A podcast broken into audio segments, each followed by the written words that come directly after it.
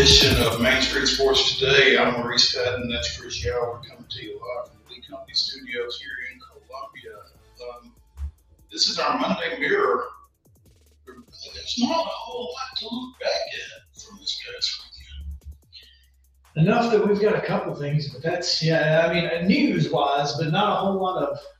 You know, we Not had, had, a little college, had a little college basketball, had a little high school wrestling, and yeah, that's that's kind of it. Yeah. Okay, so here's what jumped out at me over the weekend.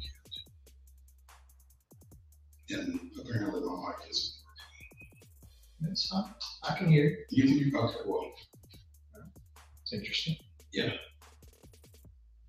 You can hear me. Yeah, I you're on. me. Okay. I. Um, how important? was the clash at the Coliseum when they could move it up a day and not be a big deal. Yeah, it's funny. You know, I mean, I'm sure it was a big deal to somebody, but it's it's not really that important. It's it's literally just a It's an exhibition. an exhibition. So you know, you get it in when you can, and you're already there. You've already put the, the, the road down and the, everything. So get it done. I guess they they don't necessarily expect people to come in from great distances for that. And because moving it up a day from Sunday to Saturday, that that would you would never do that with Daytona. No, well, yeah. I mean, obviously, moving it. I, I think if you can move it to Saturday, you're better off than than moving it to Monday because of a rainout, though, right? I guess. But Because if, I- if you've got people traveling that are planning on being there Sunday, Okay, you're not a NASCAR guy, no. buddy. They've been there since Tuesday. They've been drinking since Monday at five when they started when they left to get there on Tuesday. They're fine. okay. They gonna be there. So this gives them an extra day to get, Get right. to- Yeah, they can get that. This gives them an extra day to get out. So yes, anytime you can get it done ahead, perfectly fine. You you push it to Monday, and then the crowds get iffy. Okay. All right. But yeah, so so but, they, they but, but to good. answer your question, not that you didn't already know, but no, I'm not a NASCAR guy. yeah, So- I, I, yeah, I'm, I'm giving you the, the benefit of, of, of that one there. So- yeah, but yeah, it's moving it to Saturday was not probably ideal for television purposes.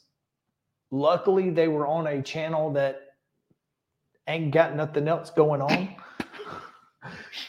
well, I mean, there's just not a lot of live sports. I mean, we just talked about that, right? Mhm. There's so that's that's why. Yeah. And so it's interesting how how that does play so a you part. so you you do it on Saturday and then you replay it on Sunday, right? Exactly. Because why? I mean, it doesn't matter. Yeah. Wow. Anyway. Well, we're that's probably about all the NASCAR you're going to hear today. Yeah. But um, big show. Um, we have friend of the show, Charles Pulliam from the Williamson Herald, joining us in the second hour. We're going to talk a little bit of high school wrestling as he and I, among others, are recovering from the state duels that took place this past weekend, Saturday specifically, up at the Williamson County Ag Expo, and talk a little bit about how that went. Um, here in a bit, we are going to visit with Fox Sports' Eric D. Williams as we try to get ready for Super Bowl LVII. Testing your Roman numerals here, Chris. Mm. 58. The the the yeah. I knew I, I got there, but oof, it's been it's been a long time since fourth grade. but yeah, so we'll be talking about that. Also, a little NFL, little college football coaching moves as they seem to continue to be talking points in different places. We got our Monstars. Well, you've got your Monstars. You haven't gotten yours yet. I do not. It's okay. Yeah, I'll come up with something though. And the future format of the college football playoff as we go to 12 teams following the 2024 season. So we'll be talking about what folks are talking about as far as that goes. Yeah. I, I, I, there's apparently drama, No, high drama. really? involved thanks to the Pac 2. So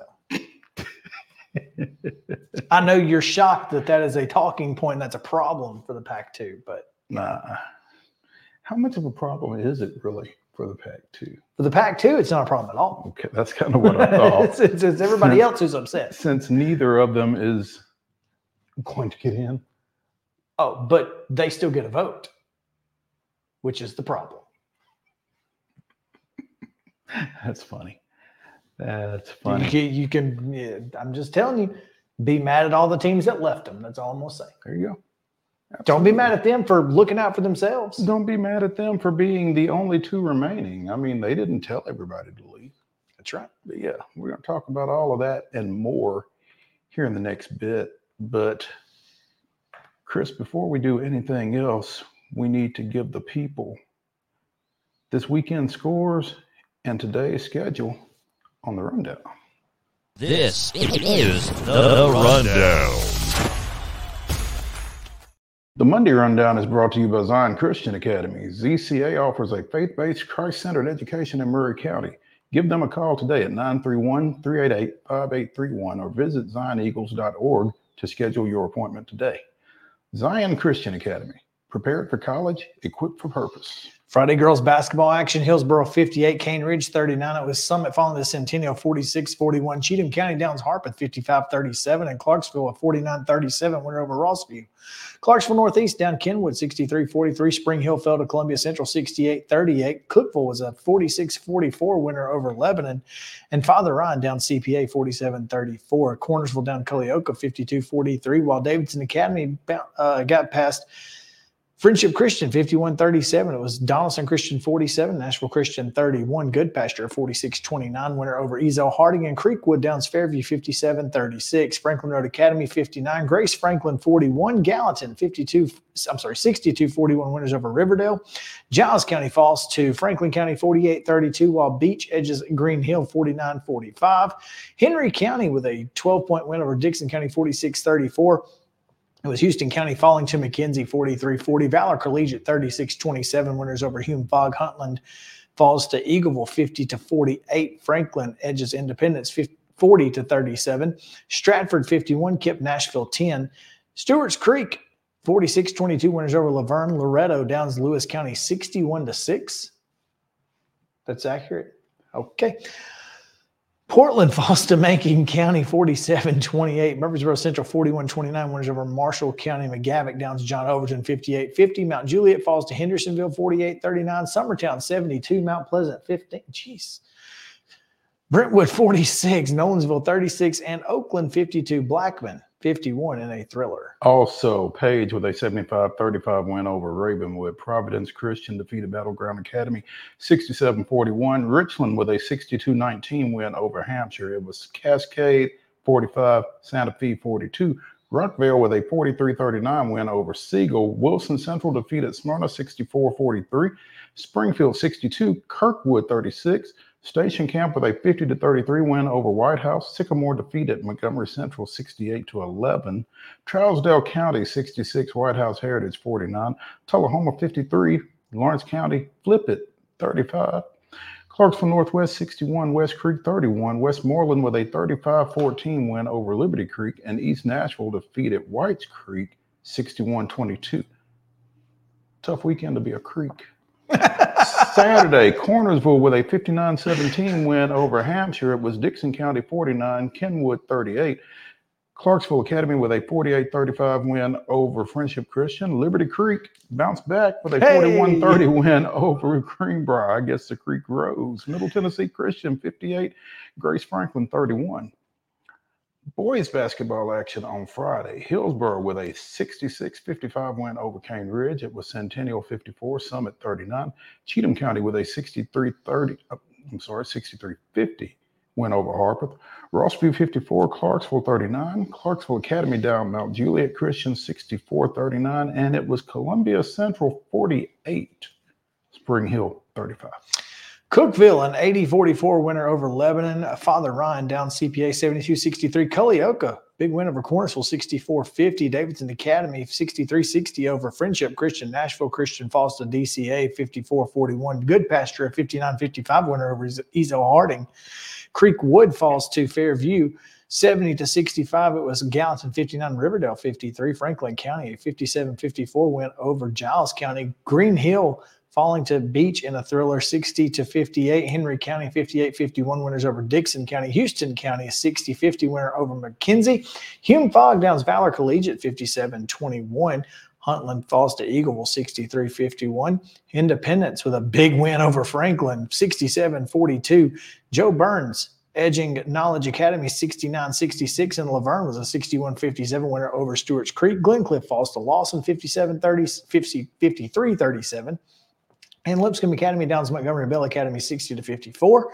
It was Loretto 80, Lewis County 34, Portland 39 31 against Macon County, Marshall County 66, Murfreesboro Central 57, Maplewood falls to Martin Luther King 54 36, Overton downs McGavock 62 48, Mount Juliet 44, Hendersonville 33, Mount Pleasant with a big win over Summertown 73 53.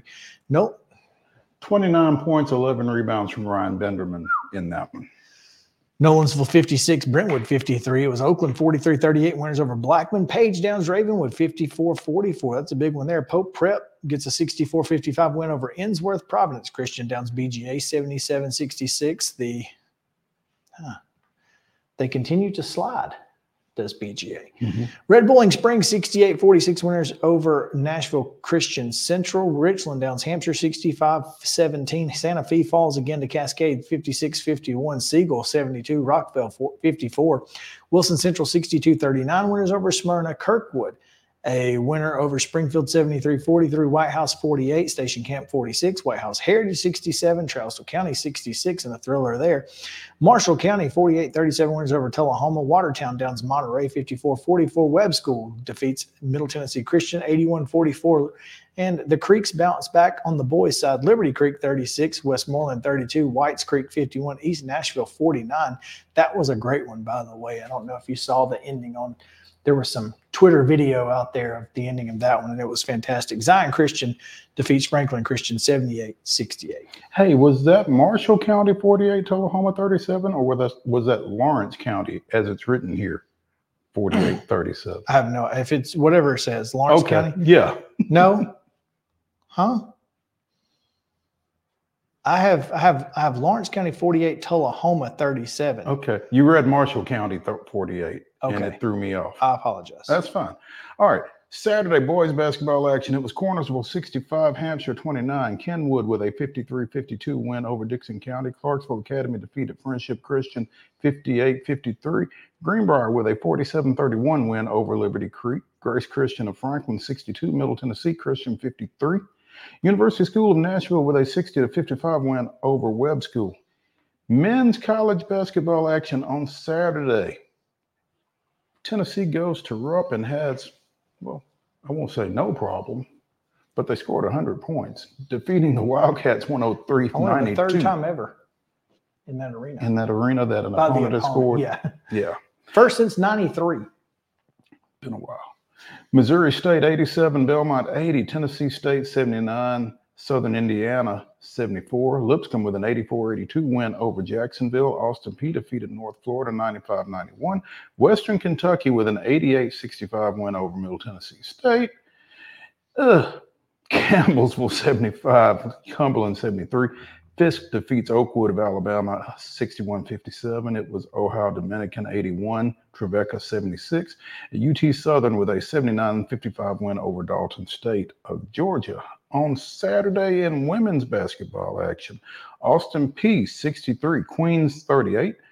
Kennesaw State 62, Lipscomb 59. Tennessee State with a 65 58 win over Southern Indiana. Middle Tennessee State 80.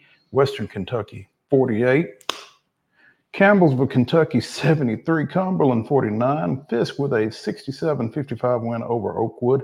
Trevecca defeated Ohio Dominican 101 to 80, and UT Southern defeated Welch 76 60. On Sunday, Tennessee with a six, with, I'm sorry, with an 80 to 69 win over Missouri. And Hold on. in the Hold on. Before we go, I, I need, we have another game. Uh, no, just kidding. No, no, no. no, we don't. No, we don't. kidding. That's today. hmm And in the association, the Celtics 131, the Grizzlies 91 on Sunday. High school basketball tonight, six o'clock girls games, uh, boys to follow. Spring Hill's at Coffee County at six, Culleoka's at Cornersville, Fairview welcomes Montgomery Central, uh, Hampshire goes to Frank Hughes, Gallatin's at Green Hill, Cheatham County's at Harpeth, Houston County's at Hollow Rock, Brewston Lipscomb Academy welcomes Webb School, uh, Franklin Christian is at Merrol Hyde, Moore County is at Murfreesboro Central, Pope Prep welcomes CPA, Shelbyville is at home against Columbia Central, La Vergne goes to Stewart's Creek, Creekwood's at Sycamore, Victory Baptist and Pleasant View Christian at Victory. Wilson Central welcomes Trousdale County. And girls only action tonight at 5:30. St. Cecilia is at Ensworth and Harpeth Halls at Father Ryan at 6. And in women's college basketball, Welch is at UT Southern at 6. And on the SEC network, you can catch Vanderbilt at Memorial Gymnasium against Alabama and the Fighting Carly Weathers. The Fighting Carly Weathers, and I feel like Loretto will be well represented at Memorial. Likely. It's going to be interesting. Loretto's black and gold, Vanderbilt's black and gold. How do you how, how do you get around that? I don't know. We'll see. But uh, that, folks, is your rundown.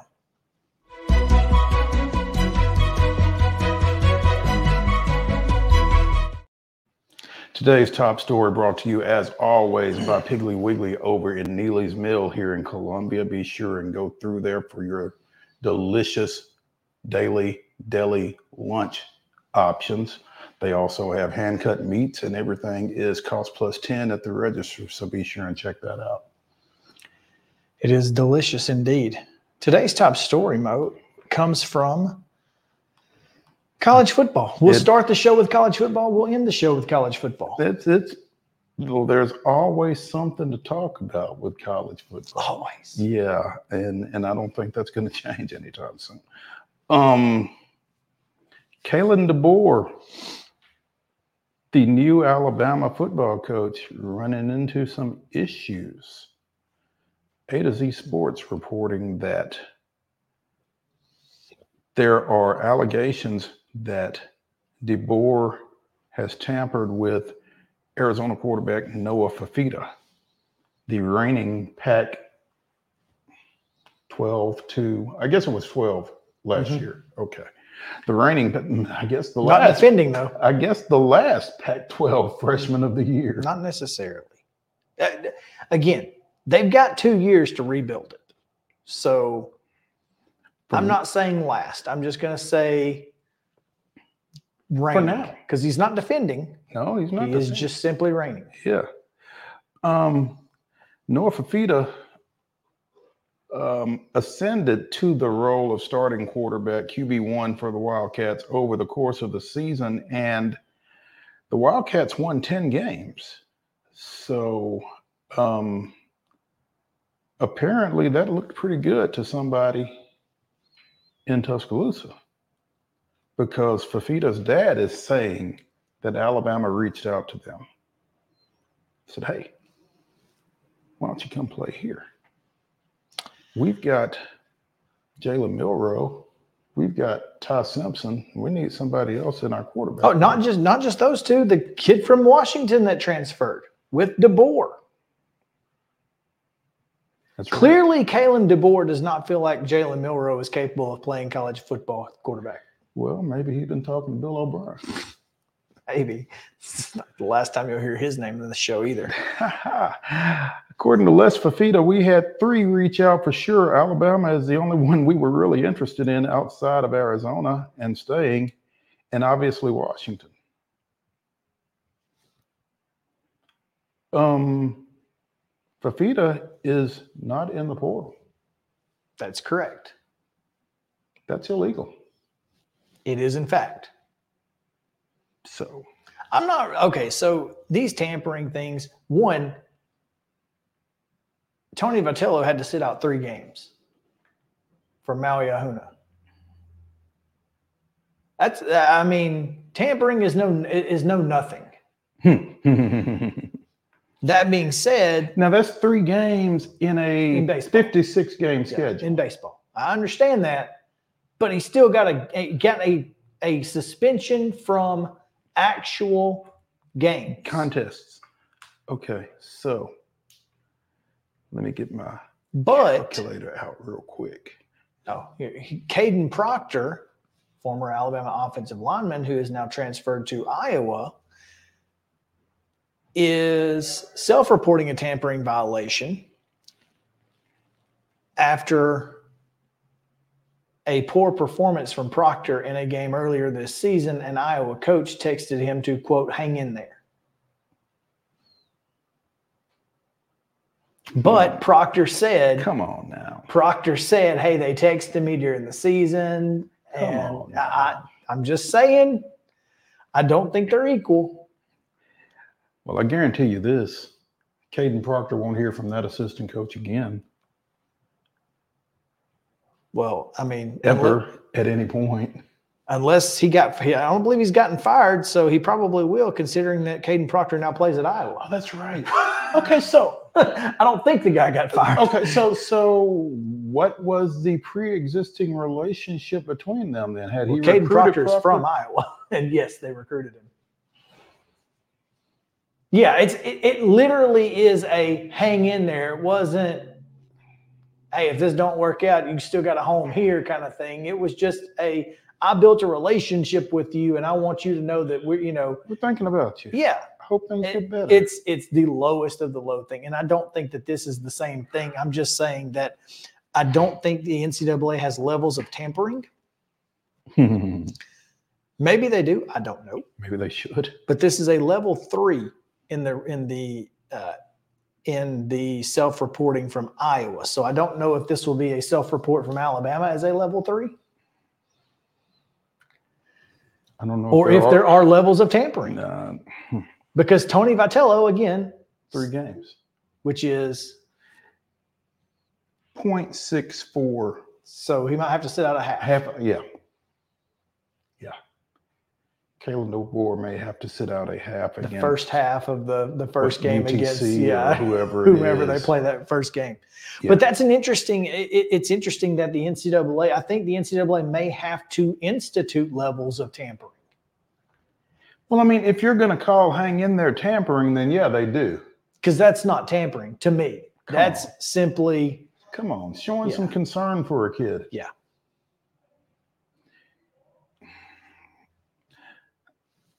You got anything else before we take a break? uh, I'll be honest with you, I don't. I I mean, I, I probably do, but I don't want to get too far into the weeds on this thing No. because I I do feel like there's a serious situation regarding Jalen Milroe and, of course, what we care about, Ty Simpson. I, I think somebody's somebody's going to have to answer some questions at the University of Alabama. So. Yeah. When we come back from this break, we are going to visit with Charles Pulliam of the Williams. No, we're not. No, we're not. We're going to visit with Eric Williams of Fox Sports. There we go. My bad.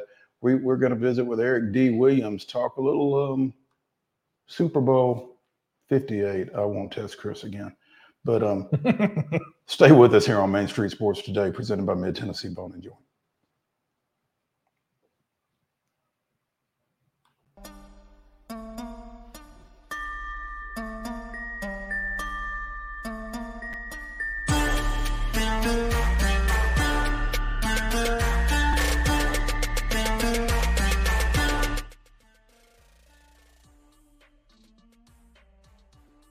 Mid Tennessee Bone and Joint treats your orthopedic injuries and existing conditions. Our trained physicians will get you back in the game faster. Contact us at 931 381 2663 or www.mtbj.net. With Lee Company technology, the best handymen are hands off. Lee Company techs have been using visual findings and other smart technology tools for years to add transparency and virtually take customers along. You see what we see, whether we're in a crawl space or on a roof. With Lee Company, technology helps us help you, no matter what's happening in the world or at your house. Jones and Lang Sporting Goods here in Columbia has been outfitting teams, officials, and anybody else from T-ball to college for 50 plus years. Be sure and check them out at 931-388-8060 or online at jonesandlang.com. Jones and Lang Sporting Goods, the look of a winner. Zion Christian Academy, zioneagles.org or 931-388-5731. You can schedule your appointment. Go tour their campus. It is beautiful over there and you're definitely going to want to see it. Again, it's zioneagles.org. Give them a call, 931-388-5731 and schedule your tour today. Custom Stone Handler supplies over 600 distributors and suppliers with quality stone products. Along with River Stone, we produce and distribute over 100 building, landscape, and other bulk products. Our goal is to provide quality products, service, and partnerships to ensure our customers' success. We firmly believe that the measure of any person or company is how they treat other people and customers. Give them a call at 931 490 4990 or visit CustomStonehandlers.com. A game without a crowd is just a scrimmage. A performance without an audience is just a rehearsal. Without your presence, high school sports and the performing arts aren't possible. Ensure that these essential extracurricular activities continue to enrich the lives of students in Tennessee. Purchase a ticket to your local high school's game or performance. This message presented by the TSSAA.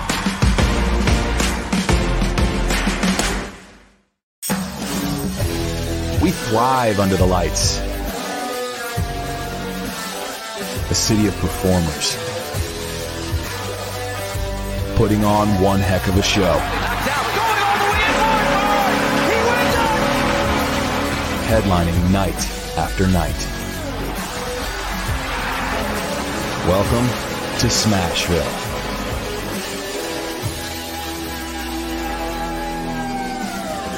Mid Tennessee Bone and Joint has been the official sports medicine provider for Maury County Schools for more than 40 years. We specialize in orthopedic service, and our Ortho Quick Walk In Clinic lets you bypass the ER. Visit us online at www.mtbj.net.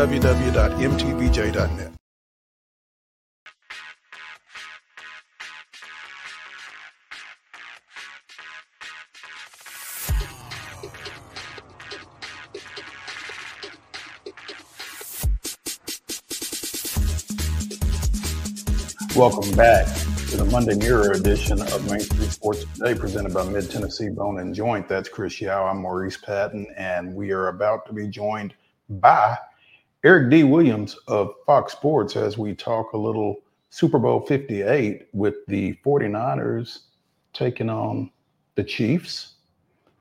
Eric, good afternoon. Good afternoon, fellas. Thanks for having me. Appreciate it. No, no, no, man. Thank you for joining us. We appreciate it. Um, have you made it to Vegas yet? I am not headed to Vegas this week. I'll be watching on TV like you guys. Oh, okay. Okay. Well, it's, all in all, probably just as enjoyable, if not more so, when it comes right down to it. But um, you know, what what feel do you have for the 49ers heading into Sunday?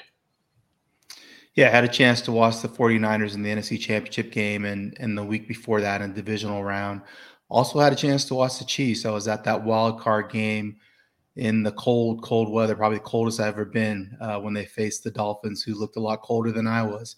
Um, you know, the Niners are playing better.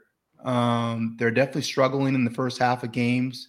Uh, you know, getting off the slow starts in those first two postseason games but then you know playing well when they needed to in the in the fourth quarter. Uh, I think the defense needs to play improved if they expect to get a win in the Super Bowl. They, they can't get off to a slow start and get behind because I don't think that um, they would be able to catch up against the Mahomes and and especially way Kansas City's defense is playing right now. Um, for me, I think the path to victory for the 49ers is Christian McCaffrey early and often, really leaning on the run game and letting that that kind of carry the offense and letting Purdy and the rest of that group make plays off of that. If they can lean on McCaffrey, get ahead early, which was kind of their blueprint to success earlier in the year, then I think they have a chance against Mahomes. But I, I think if if the Chiefs are able to get out early, it's going to be tough for the Niners to catch up. And past McCaffrey, Eric, do you expect to see a little jet with Deebo from time to time Mhm. just to kind of keep them honest? Yeah, that's been the recipe when they want to run the football. Some jet sweeps in the perimeter uh, with Deebo uh, to kind of stretch the defense horizontally, and then you know you see McCaffrey kind of up the gut, you know, running down downhill, uh, particularly left side of the offensive line where Trent Williams is at. Um, so I do expect to see both Deebo and McCaffrey running the football uh, and really just making those Chiefs defensive linemen tackle. Eric, um, we have a number all of a sudden of 49er fans in our area, thanks mm-hmm. to um, former Blackman High School standout Jauan Jennings, who going into the championship weekend, there was a tweet out there that of the quarterbacks involved in championship weekend, he had been the highest rated recruit coming out of high school at quarterback. But um, mm-hmm. so obviously made the transition to receiver and has obviously been impactful for the 49ers in limited opportunities. They mm-hmm. but they they really like him, don't they? Yeah, he's earned the nickname Third and One because that's who they look for in those those critical third down situations. And he's made a number of big plays throughout the year and was one of the guys that stepped up when Deebo got hurt a couple weeks ago. Uh, so he's their number three receiver, but uh, both Kyle Shanahan and Brock Purdy have a lot of trust and belief in what he can do in critical moments. Um, and he's really um, he's he's really shifty in, in, those in the middle of the field, getting open and creating separation. Uh, made a nice one-handed catch, I believe, last week, uh, which was an important catch for them to kind of continue that drive. Uh, so yeah, a lot of lot of respect for his game. I think it was his only catch. Mm-hmm. Might have been. but but it converted a first down. Uh, again, mm-hmm. your third and Jauan situation there. So um, you talked about the 49er offensive mindset going into this one. How do you get Kansas City slowed down? Because again, for all of the slip ups that you saw out of Kansas City during the regular season, Mm-hmm. That offense seems to have found some consistency and found another gear here in the postseason. Yeah, a couple different things that I think uh, the 49ers are going to need to do defensively. First, you got to figure out where where Kelce is on the field, and you got to double him. I think you really just have to take him away and make Patrick find other receivers on the field uh, to move the ball and, and, move the chains. And then I think the second thing is is Pacheco. You, you got to tackle him you know, and it's got to be all, all 11 getting to the football. Uh, the Niners have struggled, you know, stopping the run throughout the year. You know, Arizona Cardinals put over 200 yards rushing. The Giants were able to, to run the ball against them. And, and throughout the playoffs, both Green Bay and Detroit have been able to effectively run the football. And so the Niners defensively up front, they have a lot of one gap guys that like to get up the field. Uh, they really have to do a good job of, of kind of you know, defending the run first and handling their responsibilities in the run game before they try to get after Mahomes. Um, I feel like if the Chiefs are able to run the football and control clock, again, I think that kind of works works in the Chiefs' favor, particularly with where the way they're playing defensively. Eric D. Williams of Fox Sports joining us here on Main Street Sports today, presented by Mid Tennessee Bone and Joint. You know, Eric, this is a this is an interesting Super Bowl. Obviously, San Francisco expected to be here. I don't think halfway through this season that Kansas City fans or anyone else expected the Chiefs to be in this game. Is there pressure on San Francisco because they were the, I guess, favorite to mm-hmm. to make the Super Bowl and obviously playing a team that was not necessarily expected to get here? Or is it, you know, they're the defending champs, and we're we still have to beat them to to, to take that crown. Yeah, I, even though San Francisco's favored and we're expected to be here, I still feel like the pressure is on Mahomes and the Chiefs as defending champs and trying to be the first team in over 20 years to, to win back to back Super Bowls. This is a legacy game for Mahomes. If he wants to continue to kind of chase Brady and, and, and get those rings at his age, with a team like you said that wasn't necessarily expected to be here when you looked at what they were doing in the middle of the season. Uh, for me, I feel like there's more pressure on Mahomes than than the Niners. You know, going into this game, I did pick the Chiefs to to to repeat as champions at the start of the season. felt like changing that pick week eight, but but I stayed with it. Um, and I think really the difference for the Chiefs has been Coach Spags and what he's done with that defense and bringing a young group, particularly that secondary, and getting them to play at a high level when they don't really have a lot of money to spend at some of those positions because they're paying Mahomes so much money. So that's that's really been the difference and and the difference in how this team plays. So Mahomes doesn't feel like he has to go out there and and throw for 350 yards. He can kind of manage the game, which he's kind of talked about the last couple weeks. And then in the fourth quarter, he can come alive and and and put the game away. And so he's not making as many turnover worthy plays as he did his first couple years in the league.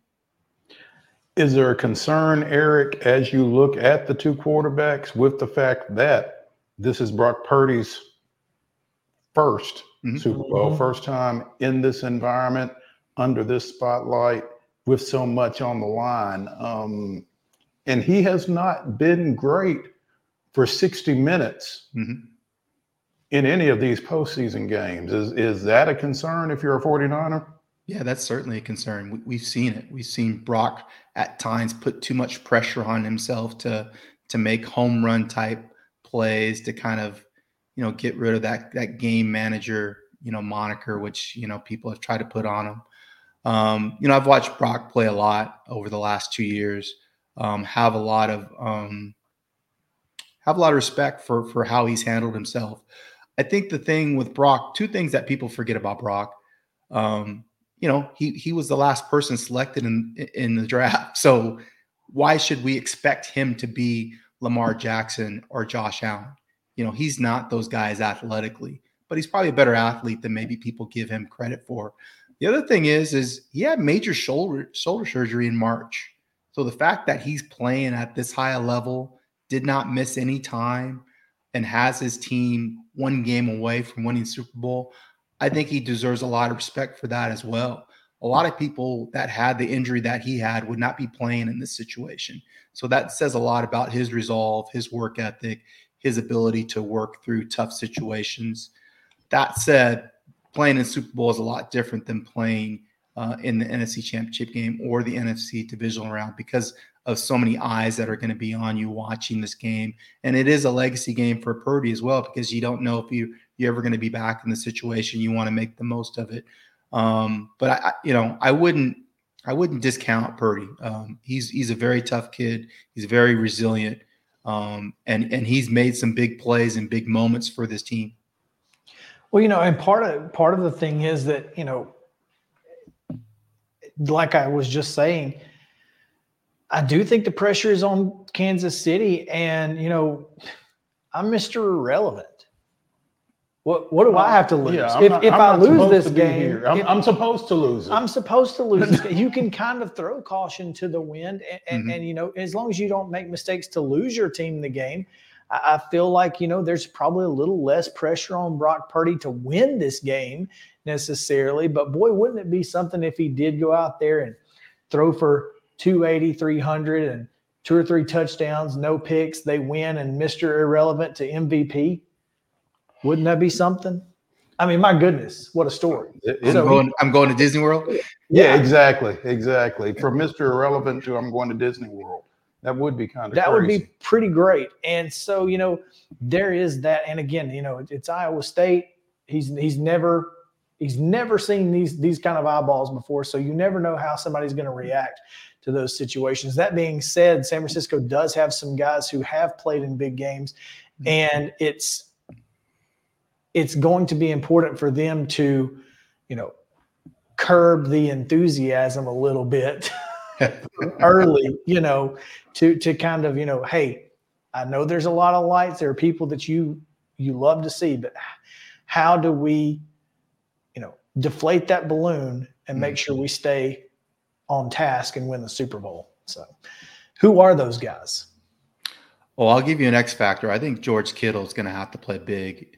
Uh, you know, that's that's Brock's security blanket. There's been a lot of talk, obviously, about Kelce, and for good reason because of the numbers he put up in the postseason. But Kittle is, hasn't really had that breakout game. He's had some big catches, but not, you know, that six catch, 220 yard two touchdown performance that we've seen him make on occasion during the regular season. So um, I think he'll have some favorable matchups because they have to deal with McCaffrey and Aiyuk and, and Deebo. I think he's going to get one on one, and uh, that would be a person I would look for to to be one of those players that takes some pressure off of Purdy. It's going to be a lot of fun to watch as as obviously the Super Bowl comes up and uh, Kansas City going for the the repeat and just getting back is a feat in in and of itself. Especially with the season that they had. Particularly, because like you said, a lot of people were counting them out mid-year, myself included. So, Eric D. Williams at Fox Sports. Uh, Eric, since we've got you, man, what's uh, what's the word in LA with Jim Harbaugh? He seems to be quietly putting together a really good staff. Yeah, no doubt. I was uh, able to attend that press conference in LA uh, Thursday of last week. A lot of excitement for that franchise and that team now with Jim taking over. Um, as you mentioned, he's bringing a couple people with him uh, from from Michigan, defense coordinator, uh, Minter, um, one of his personnel guys as well. Um, I think you're probably going to see Greg Roman land there at some point. He used to be his offensive coordinator with the 49ers. Um, so yeah, putting together a good staff, and you know, Jim's a person that's won wherever he's been, whether it was Michigan, uh, where he started initially, University of San Diego, um, obviously uh, Stanford, and and with the 49ers, took them to Super Bowl. Um, and that certainly is expectation with the Chargers, with the quarterback that he has in Justin Herbert. They're moving into a new practice facility in June. He's excited about that. And so I think it'll be interesting to see what that roster looks like. There's there's a a number of older guys on that roster. Ekeler's going to be a free agent. Uh, Joey Bosa, Khalil Mack, Derwin James, Keenan Allen, Mike Williams. It'll be interesting to see who stays and who goes. They have some salary cap issues. Um, I believe they had number five pick overall in the draft, so they can certainly get a, a blue chip player to come in there and help with Herbert. I thought to talk about Saquon Barkley, you know, potentially landing with the Chargers to kind of give Herbert some balance in the running game. That's interesting to me. Jim's teams always run the football and are always balanced, so um, that could make some sense if um, if the Giants aren't able to keep him. That is interesting. It's very interesting. Eric D. Williams of Fox Sports joining us here on Main Street Sports today, presented by Mid Tennessee Bone and Joint. Eric, appreciate your time. Enjoy the couch. and we will catch up with you, man. Thank you. All right. Sounds good, guys. Thanks for having me. Appreciate it. All right.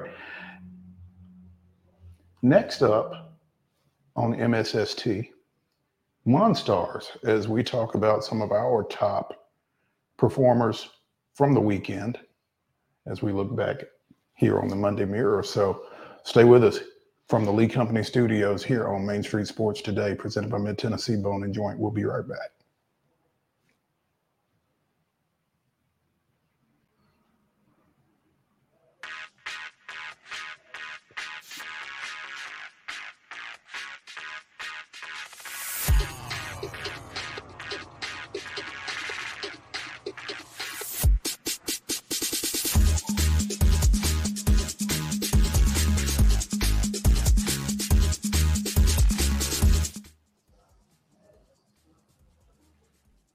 Mid Tennessee Bone and Joint treats your orthopedic injuries and existing conditions. Our trained physicians will get you back in the game faster.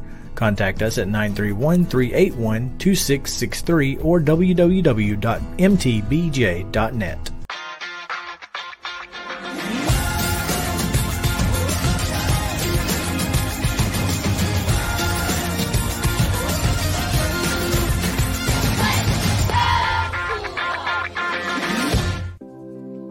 Custom Stone Handler supplies over 600 distributors and suppliers with quality stone products. Along with River Stone, we produce and distribute over 100 building, landscape, and other bulk products.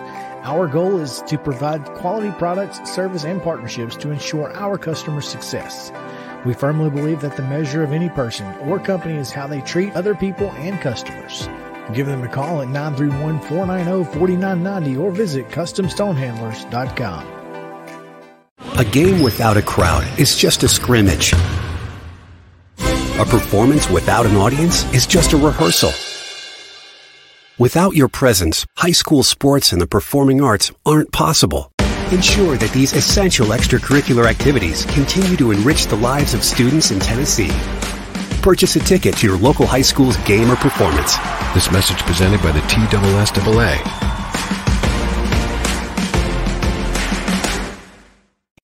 With Lee Company technology, the best handymen are hands off. Lee Company techs have been using visual findings and other smart technology tools for years to add transparency and virtually take customers along. You see what we see, whether we're in a crawl space or on a roof. With Lee Company, technology helps us help you, no matter what's happening in the world or at your house. Piggly Wiggly, located in Neely's Mill Shopping Center, is Columbia's locally owned and operated cost plus 10 grocery store dedicated to serving the community with low prices and smiling faces. Piggly Wiggly offers fresh, hand cut meats daily as well as daily hot plate lunches from their deli counter. You're certain to see smiling faces and a helping hand when you're here at Piggly Wiggly. Come by and check out our fresh produce, high quality meats, and more. Down home, down the street, we'll see you at the pig. Mid Tennessee Bone and Joint has been the official sports medicine provider for Maury County Schools for more than 40 years. We specialize in orthopedic service, and our Ortho Quick Walk In Clinic lets you bypass the ER. Visit us online at www.mtbj.net.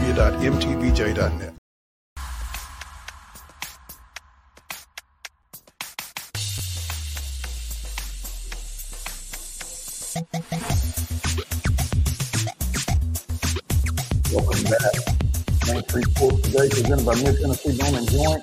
That's Chris Yao. I'm Maurice Patton.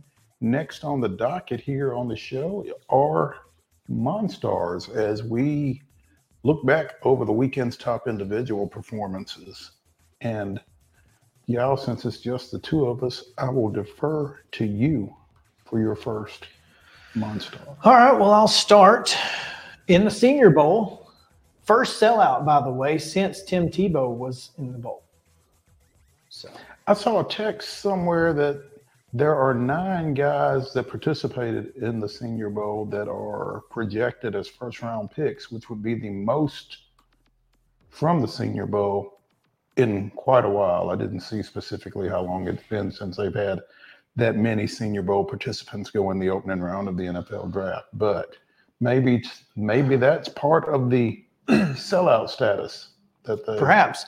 Michael Penix sat out. He did not play, he And- did and- participate. And and again, the game is kind of secondary to the workouts and the practices and the interviews and that kind of thing. So, why he's not he's not injured, is he? Just well, they had an odd number of quarterbacks. They had a bunch of quarterbacks. Yeah. So like a bunch. So yeah, don't tell Wazoo cornerback Chau Smith Wade that the game doesn't mean anything because he returned an interception 83 yards in the final two minutes that set up the decisive score for the national team in their 16 to 7 win.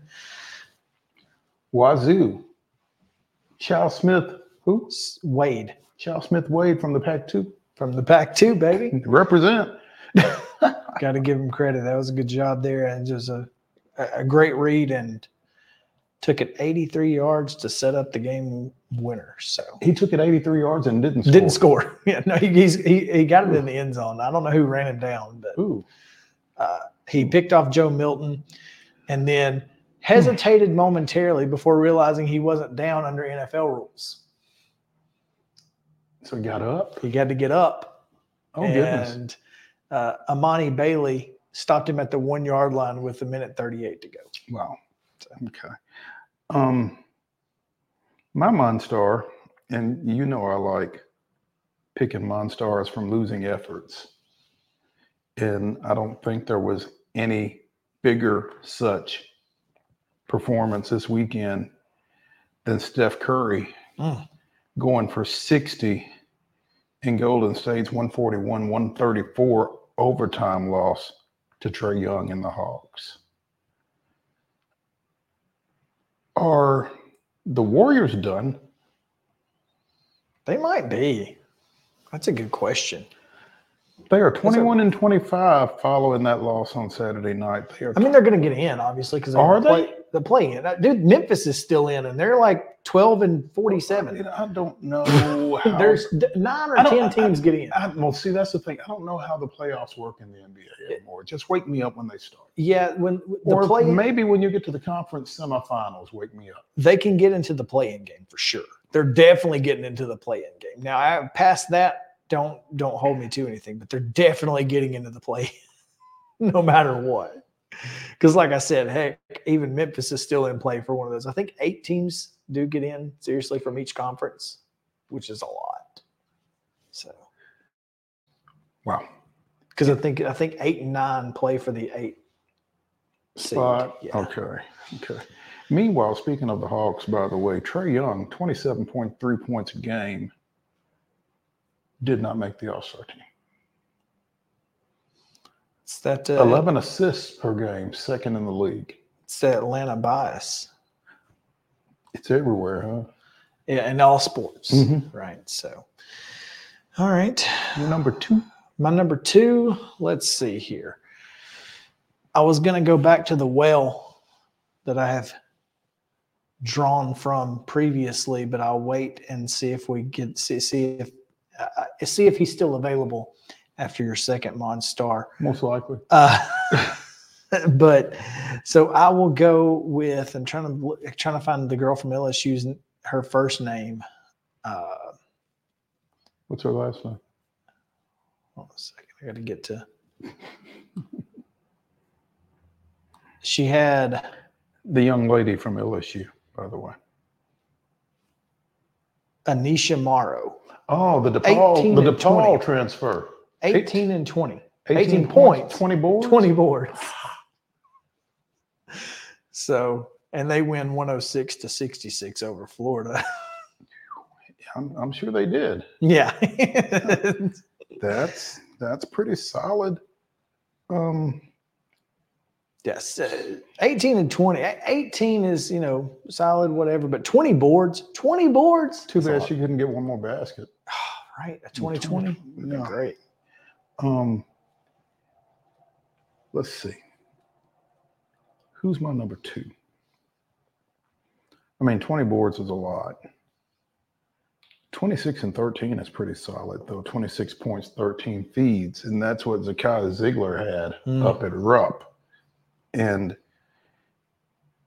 you know, Kentucky fans and a lot of folks are kind of lamenting that loss, but they were right in that game, it felt like. I mean, it never felt, as I watched it as a UT fan, I don't think you ever really felt comfortable. until about really four, until the under four. Until the under four, I didn't feel comfortable. Once we got under four, I was like, okay, we're going to win this. We're up 10 under four. We're, we're fine. But until the under four, I was not comfortable at any point. And it's funny. Um, apparently, Rick told them before the game, we're not going to stand around and watch Dalton. And so, Well, it's a good thing because, uh, what do you have, 15? yeah, But Zakai and JoJo James had 26 each. And in a You know- winning effort, by the way, I've been kind of waiting on that. you have, and, you know, I, and I think to some degree, that was Kentucky's game plan. Force somebody else to beat us. Well, it ain't like they can't. Clearly. Well, but if you if you go back to the South Carolina loss, they were awful. Everybody except Dalton Knecht. And so I wonder if the game plan to beat Tennessee is let Dalton do Dalton and make sure nobody else can score. I just feel like Tennessee has too many potential scorers for that to be a sound approach or for that to be a winning approach over the long haul. I mean, You only got to beat them once. I mean, at that at that point, Sure, you know what I sure, mean? yeah, but I mean, James and Zeigler and Vescovi and you know Gainey if he gets on a run from behind the arc and I don't know, man. Oh, a lot of fun. And not to mention, you know, they do. Yeah, if if Aidoo would just get a little tougher, he'd be scary. But he he likes to play finesse around the around the rim, and it's weird. Hmm. now he got a little. Obviously, there was a, a situation where There was a situation. where everything kind of worked out in in his favor, even though a, a terrible job by the officials to offset technical fouls there when only one person deserved a technical foul. Well, you weren't on to only going to get one technical foul out of that situation in that environment. I, we'll. I understand, but that because I mean, you if you weren't just going to call a technical on Kentucky in that situation in Rupp, No. wasn't going to happen. I, I know that. So, but you know, it is what it is. My final Monstar, I dipped my pen back into the well. Mhm. Drew Pember. 36, 11, and 7. Dude just continues to impress. and good for him. Good for him. You know, he got somewhere where he could play, and he's playing. The um, former what Bearden, former Bearden standout who originally signed with UT out of high school, stayed there at home, didn't work out, transferred to UNC Asheville, right? Mhm. And it's killing it. So, by the way, Tennessee slipped to sixth.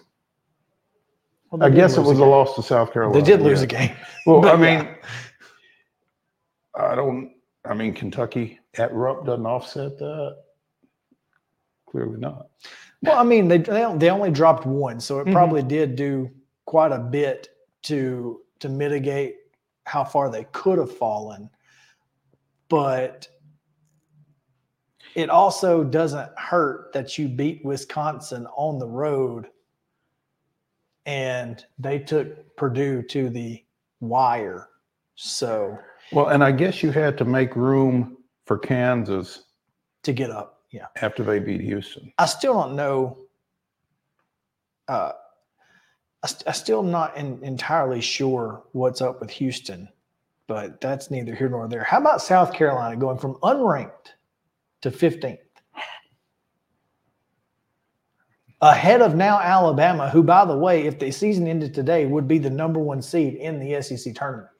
I guess when you beat Kentucky and you beat Tennessee at Tennessee in successive weeks, you kind of get some folks' attention. Was it? it- I thought it was consecutive games. Didn't they beat them on Saturday and then like Was it? and then Tuesday or something? It was Saturday, you're- Tuesday. Well, yeah, yeah, it was Saturday. I mean, Tuesday, yes, so it was in our minds it is weak, but and there was a poll in between. yeah, but yeah, like, yeah, holy you're crap, right, exactly. Yeah, They did it within five days. Yeah, you you can't. I mean, there's not much you can do about that. You just got you you got to say, all right, Yeah. South Carolina's a real deal. hmm So Um, my third and final Monstar, and an Iron Woman Monstar, because Tamia Scott played all 40 minutes in Middle Tennessee State's 80 to 48 win over Western Kentucky. for what? Why? I'm not questioning anything Rick Insell does. I'll let you. Okay, but like, what if? You know, Don't don't. I'm just saying. Like, let's. don't put that ugly on me. But no, um, 26.7 boards in 40 minutes. Oof. Yeah. Okay. Good. Yeah. and not a bad night at the office. But yeah, that's. I think that's a valid question, but I'm not going to ask it. Anyhow, Anyhow, those are our Monstars let's take a break. presented by you. You, if you want to, get at us. Anyway, when we come back, we will visit. Can I say it now? You can now. We will visit with the Williamson Herald's Charles Pulliam, talk a little high school wrestling, not wrestling. Stay tuned.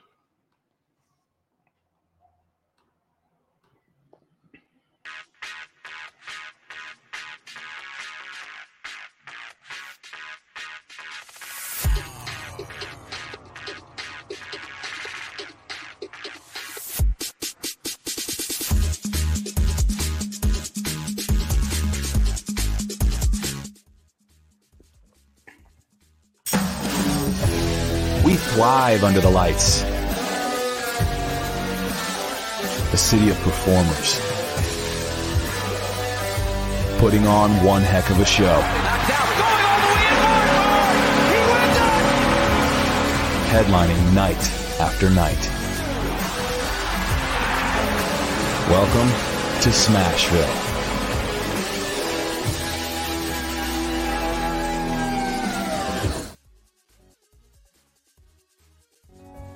Since 1975, Mid Tennessee Bone and Joint Clinic has treated the orthopedic needs of Middle Tennessee residents.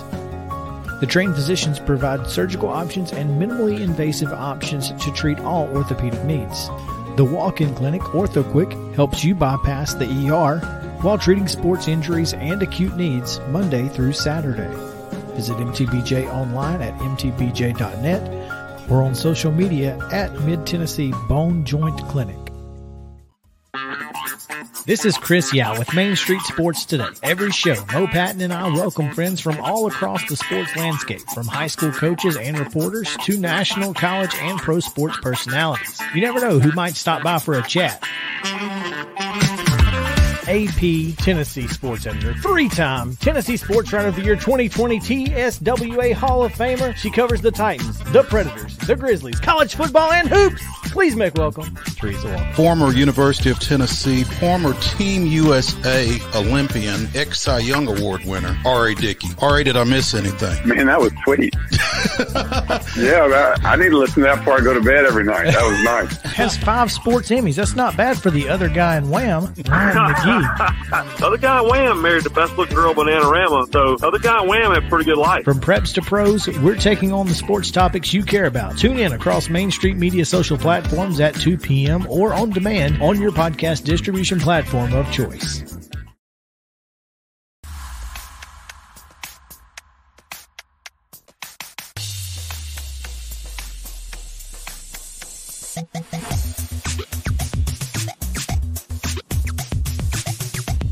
You heard it just then from preps to pros. Welcome back to Main Street Sports Today, presented by Mid Tennessee Bone and Joint. That's Chris Yao. I'm Maurice Patton. We are coming at you from the Lee Company studios here in Columbia. And we've done the pros. It's time to do some preps with our friend Charles Pulliam of the Williamson Herald as we talk a little state duels wrestling. Oh, look at this guy with all of his lanyards. That is a lot of lanyards. It's a lot of lanyards, a lot of passes. Yeah, I, I've talked about this before. I never had the foresight to keep, Keep them all. all of that stuff, and it's unfortunate.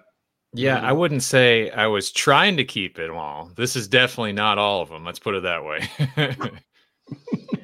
Charles, appreciate you taking some time with um, after getting your barn reset.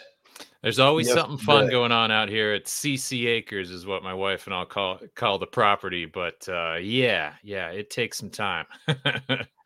Horses, chickens, dogs. What else y'all got out there? Ducks and turkeys, and uh, yeah, it's just it's there's always something going on. Let's put it that way. Old William had a farm. There we go. Yeah, yeah, yeah. yeah. Oh, exactly. Yeah. Hey, um, goodness gracious, how do you work?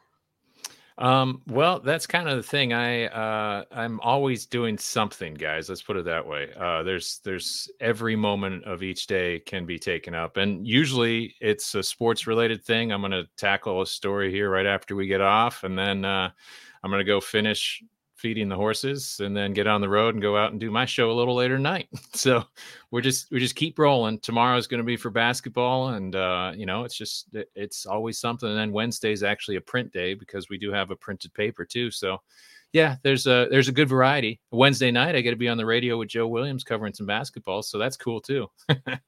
Tell us about your show before we get into this wrestling. Yeah, uh, that's the the Wilco Sports Power Hour we do every Monday night at uh, Tony's Eat and Drink in Franklin. And tonight we're going to have uh, Ravenwood boys and girls basketball represented, and we actually have a, a really cool one too because uh, Nolensville uh, had a uh, a couple kids and and kind of represented at the Special Olympics uh, state basketball tournament recently. So we got two kids coming in that were part of the unified crew there. So excited to have them. And then of course we're going to talk some wrestling too. So uh, a couple Brentwood wrestlers rolling in there after their third place finish this weekend. Oh, they won't have anything to say, will they? Yeah, exactly. yeah. Um, so Summit comes in as the Region 6 AA champion and draws Cleveland right out of the box. And Brentwood, the Region 6 AA runner up, gets Arlington for its state quarterfinal matchup. And both those go as you probably would have objectively expected. Tough draw for Summit. Yeah, and you know, Coach Miller and I talked forever leading up to that, and you kind of just had to switch into it. You know, if you're gonna wrestle for a state championship at some point, you're gonna have to see uh, Cleveland. That's just the way wrestling's gone for roughly the last decade here. Cleveland's now the seven-time defending dual champs, and you know they've won the last six in the traditional here too. So they really are the cream of the crop and right near the top for everything. So you have to face them at some point um, as Coach Miller said, you know, it's just going to be like uh, you got to bring a cup of coffee this time instead of watching them in the evening. But you think about what Summit was able to do there. Uh, not the best weight to start at. 150 might have been the worst starting pop, uh, weight class for a Summit because you got Landon DeSalle down at 144. You're defending state champion, nationally ranked, two weights up from him. Jarvis Little, the two-time state champion. You know, there's your your gauntlets cut in half really and you only got the tail end there so it's up to the other guys to kind of get you enough points to battle in there and you know cleveland was dominant all day saturday and they only gave up i think one other match uh, and that was against brentwood in the semifinals ruger humble picked up a big pin at 215 but outside of that the only other losses on the day were the first two matches there Zachary Little and Braden Leach for Summit. From then on, from 165, you get the Fowler boys in there, Cy and Logan, and then uh, Lucas, Gabe Moore, guys like that. These guys are, are studs, and Cleveland just kind of flex their muscles. And Summit's best didn't get the opportunity to roll with Cleveland. Yeah, and that's unfortunate that they didn't get a chance to get on the mat when it mattered in that particular match, and it kind of set the tone a little bit. But, um, you know, Cleveland wins that match in the quarterfinals. They get Brentwood in the semifinals. Mm-hmm. And Herm Edwards said, You play to win the game. Well, Damon Smith said, eh, maybe not so much. You know, um, as he told me, yeah. Hang on. I'm, uh, I'm, yeah, I'm, I'm, looking for this quote. Uh, you know, I know. I get. we had a tough time with too, Cleveland. that way. We we had a tough time with Cleveland. We didn't see a path to victory there. We thought we'd see Summit, and we set up our weights for them. So, Damon Smith was playing the long game mm-hmm. Saturday, mm-hmm. and you know, you on one hand, you don't want to concede anything. I get that. On the other hand, sometimes you got to be realistic. Yeah, Exactly. And that's, you know, it kind of showed Brentwood has been very solid these last few years. There's some great guys. You got a top ranked 138 pounder in Arash Yazdani. Clark Vaughn is a senior. He's been on the rise here for forever. It seems like he's an old soul on top of that, but he's a two time state medalist. So you got some guys to work around, obviously. But when you're going in to face a Cleveland, you got to be ready because Cleveland's got what five or six defending state finalists. So guys that consistently wrestle both individually and as a team and the dual side for state titles. They're just used to it. So it's kind of just a different level there, and it kind of showed right away. Opening at 157 in that semifinal, you know, Clark Vaughn uh, wrestling at 157, a solid guy at 157, a veteran wrestler for Brentwood. Um, got tagged with a, a takedown there, I think midway through the second period. Cy Fowler opens up with a pin. Cleveland gets another pin at 65. Then they get a decision at 75, and then another pin at 90. And it, you know, just the the landslide kind of starts. And when you're sending out one of your best to kind of set the tone. That kind of shows, and then everybody else is watching, and it's like, well, wait, Clark got pinned. Oh man. So you know, not it, it's just one of those spots, and you know, anything could happen on the mats, but it just wasn't a good start for Brentwood. And as you said, playing the long game, they kind of anticipated the idea of, hey, last year they made it to the state duels. This year, talking to all those guys, talking to Smith afterward, it was like, hey, we want to come away with some hardware. So if you can't if you know you can't really get past Cleveland, then it's like, well, what's the next best thing I'm going to have to do? And it's probably going to be against Summit. So intriguing setup how they did that. It starts with Clark Vaughn. well, and and how much you know it's not just talk about the long game. It's not just the state duels that you're really setting your guys up for because this is a confidence booster for the remainder of the season individually as you continue on through the rest of the state tournament into again the individual state championship opportunities.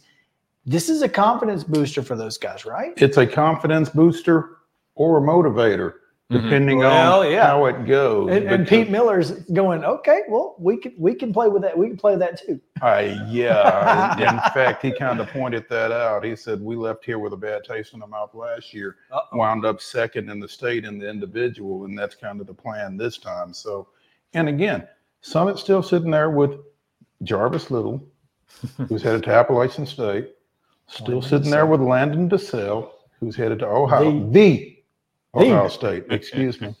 And, you know, with, with a bunch of young kids who will probably have similar opportunities at some point as well, including Zachary Miller, who, as their dad said, that gal opinion.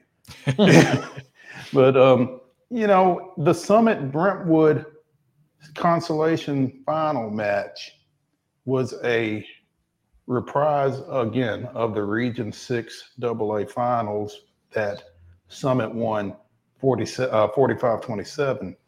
And how you pick up or how you eat up an 18 point stagger like that is um, impressive. you kind of got to make up every single level and brentwood kind of did that especially how it started too. And you know this was you ta- i talked about some seniors there Arash Yazdani, clark vaughn guys like that. This is a senior laden brentwood team. I think they got 10 guys out of the 14 weights there that are seniors plus some on the backside too. But these guys had never beaten summit. I mean the last time Brentwood beat Summit in a duel was in 2019, December 2019. So you think Wow. about that kind of backing up. They've only faced each other, you know, a handful of times in that time frame, including the last two region championships, and both of those were almost identical scores, 45-27, I think 47-25. So you got a lot to make up, and but you're coming against a Summit team that. Uh, as Coach Miller said, maybe was a little cocky because they've beaten them and handled them so well, and a Brentwood team that had this one pinned as we talked to Coach Smith. Like this was, we knew we were going to get to this one, and we know we won it. And uh, they got the start they wanted. Pinned, literally, because each of Brentwood's first five wins were by pin. Exactly. And that's why it was so impressive there because, you know, it's all about getting those extra points there. And, you know, an Ellison Abramowitz at 106, a Charlie Say at 120. Both those kids were in Charlie, battles. and yeah, Charlie Say, Charlie Yeah. Say was nearly pinned himself. Exactly, and that was, you know, that's uh, I think it's Noah Hajek, the uh, the Mhm. young man for for Summit. They Noah beat Charlie in the regional, you know, in the same kind of way where Charlie was kind of in control. Noah flips him around and ends up sticking him just like that. Ellison did that at 106. We saw Aiden Thompson. We saw Henry Drazik. We saw Ruger Humble. All three of those guys open up with decisive first period pins First in that upper weight. Pins, Uh-huh. exactly. They weren't just pins, but they were. Let me get off the mat. Yes, yes. Yep. And even, you know, Jackson Ard, the big fellow for Brentwood at the heavyweight going against Peter Savarino, that was, I think, their third meeting this year. And each time Jackson been able to gain a little bit of ground. I think he got majored initially. I saw him wrestle at the uh, Father Ryan tournament, and I think that was a 5 1 ma- matchup. And, you know, Ard ended up falling late there, but it was a 4 3 decision, you know, just chipping away. And, you know, that's a big motivational thing when you see a guy who's not been able to to get past somebody. You're still you're still gaining ground. And then sure enough, you kind of follow suit there. It was it was really impressive there. But when you're Brentwood and you're starting with your max points and you're getting those in a lot of those swing matches too, when you get to that summit gauntlet, you know, you need your summit guys then to to win by pin essentially. And a couple of those guys weren't able to do it. So it was like a lose small mentality that Brentwood was able to get away with. And a couple of those guys did just what they had to do. Well, it, it wasn't even a lose small mentality. It was it was a, a win mentality in a lot of those situations for Brentwood coming up with their first with their highest dual finish since 1998. Yeah. Yeah, they had a fourth place finish in Coach Smith's first year in 2018, and then uh, you have to go much further back to uh, to to those uh, early 90s when they I think they wrestled for a state championship twice there, and you know there's just not a lot of opportunity for a dual podium finish for Brentwood, and hey, the guys pulled one out. Congratulations to the Bruins. What were you gonna say? Um, and so, as Chris was saying, now everybody goes back to their respective uh, wrestling rooms and resets for region tournaments beginning this weekend. Um, My goodness, yeah, and there's some good ones there. yeah, um, this this one here that that we kind of concern ourselves with is going to be a lot of fun because you got Summit, you got Brentwood, you got Indy, you got Franklin, um, Nolensville. Mm-hmm. Saw um, saw Andrew Tomlinson at the tournament he's like, I just checking out where we were supposed to be. Yeah. You know, so so you know, that's even a, a page and independence. Those were very competitive teams that were knocking off the Cookevilles and you know battling with the Arlingtons and Bradleys and everyone that we got to see. So yeah, we got Williamson County's top two, but you know the other top two or three would have been able to contend and get a match or two. I think at state as well, which was pretty impressive. Well, and it's been that way in Williamson County, speaking as a Williamson County wrestling parent, it's been mm-hmm. that way for a long time. I mean, you go out there and you watch some of the teams that get there, and it's like, this is it and I don't want to sound like a, a true homebody here mm-hmm. for being with my Williamson County guys here, but following Summit over these years and and seeing the matchups with with the Cleveland, um, you know, third time in four trips to state that they've got to wrestle against them. First time was in the semifinals and they took third.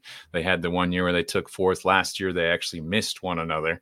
Um, things kind of have to be, play out perfectly to challenge a Cleveland team for sure. But Summit in the, each of the last four years has really kind of had the team to, that's been almost the closest, I feel like. And it was really disappointing to kind of see that first round matchup, obviously, a 9 a.m. showdown against really kind of pitting the tops one and two against one another. Uh, wasn't ideal. And I know there's a lot of uh, backlash coming out of that, especially on the coach chatter and everything. And there's a lot of things that need to change in how that tournament's seeded. Um, but that's a whole nother conversation. But when you think about how close Summit has been, you know, again, Summit took a couple of those matches, uh, and then they it wasn't as dominant. Cleveland wasn't as dominant as they were against a Brentwood and in the finals against Knox Hall. I mean, they just absolutely rolled over Knoxville Halls in the finals and forfeited out the final five or six matches. Yeah, they were up 38 nothing and yeah. then forfeited out the final six to win 38 36. Don't be fooled by that score. Mm-hmm. And, you know, Summit didn't have their best stuff. That's for sure. You know, they needed some guys to win at those upper weights. They needed someone to pull an upset at 106, 113 or something like that to set up their guys. They didn't want to start at 150, but you know, they got they got a couple for them. And that I think that shows how Summit's been able to grow over these these years. And you know, it's kind of uh tough now knowing that this is the senior year for a Jarvis and a Landon, and who's mm-hmm. who's kind of grown with this and put Summit and Coach Miller and everybody on the map. Truly, you know, in Williamson County, everybody's elevated as a whole. These guys roll around with the Yazdanis and Vaughns and Spencer Kahn at Indy and Simpson at Page. All these great wrestlers we have in the area all work together and build off of one another. And I think it goes back, you know, four or five years when we started really building as a as a true county. It's been it's been neat to see, but it was just unfortunate that we saw that early on and starting at 150 and all these things. Wanted to see that true duke it out kind of duel, you know. Absolutely. Charles Pulliam of the Williamson Herald joining us here on Main Street Sports today. You can check out his show starting at six. Is that right? Six o'clock. Yep. It's on Facebook. Where else is it? That's the thing right now. I'm uh, doing some transitions, so uh, we'll have it posted and shared a little differently in the weeks to come, but I'm always figuring stuff out. That's the thing with me, man. I end up having to be my own technician and host and all that stuff. And then I should take some photos while I'm at it and set everything up and buy the gear. And oh, that's right. I mean, horses just tore up my barn and uh, yeah, whatever. Right. I understand. yeah. You got to wear a lot of hats, right? yeah, all of the hats. All yeah. the hats. Charles, we appreciate it, man. We'll talk hey, to you Thanks soon. for having me, guys. I always love getting to chat some some wrestling, and we got a couple good weeks of it to go here. We do indeed. Look forward to seeing you out there. See you guys. All right. Hey, when we, I'm To sorry. Alaska, go north. Oh, sorry. Yeah, no, that's okay. Um, when we come back here on Main Street Sports today, a little football or a little more football, as the case may be. So, um, some NFL, some college, some coaching moves in both the NFL and college. So, stay with us. Main Street Sports today, presented by Mid Tennessee Bone and Joint. We'll be right back.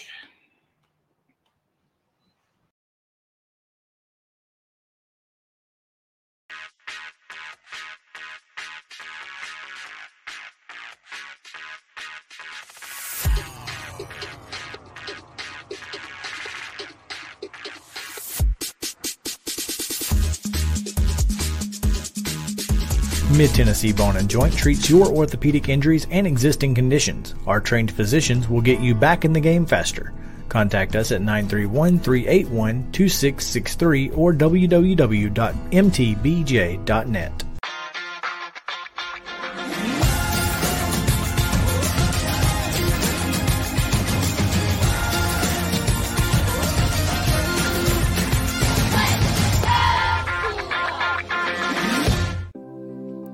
Custom Stone Handler supplies over 600 distributors and suppliers with quality stone products. Along with River Stone, we produce and distribute over 100 building, landscape, and other bulk products. Our goal is to provide quality products, service, and partnerships to ensure our customers' success. We firmly believe that the measure of any person or company is how they treat other people and customers. Give them a call at 931 490 4990 or visit CustomStonehandlers.com. A game without a crowd is just a scrimmage. A performance without an audience is just a rehearsal. Without your presence, high school sports and the performing arts aren't possible. Ensure that these essential extracurricular activities continue to enrich the lives of students in Tennessee. Purchase a ticket to your local high school's game or performance. This message presented by the TSSAA.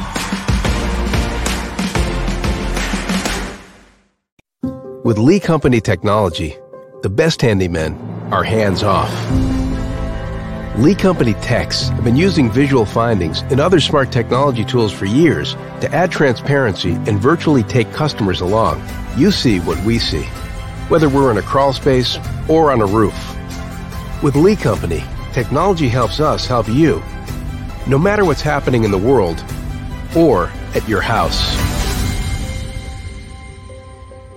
Piggly Wiggly, located in Neely's Mill Shopping Center, is Columbia's locally owned and operated Cost Plus 10 grocery store dedicated to serving the community with low prices and smiling faces.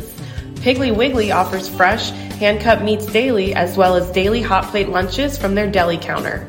You're certain to see smiling faces and a helping hand when you're here at Piggly Wiggly. Come by and check out our fresh produce, high quality meats, and more. Down home, down the street, we'll see you at the pig.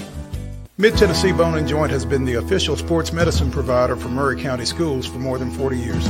We specialize in orthopedic service, and our Ortho Quick Walk In Clinic lets you bypass the ER. Visit us online at www.mtbj.net.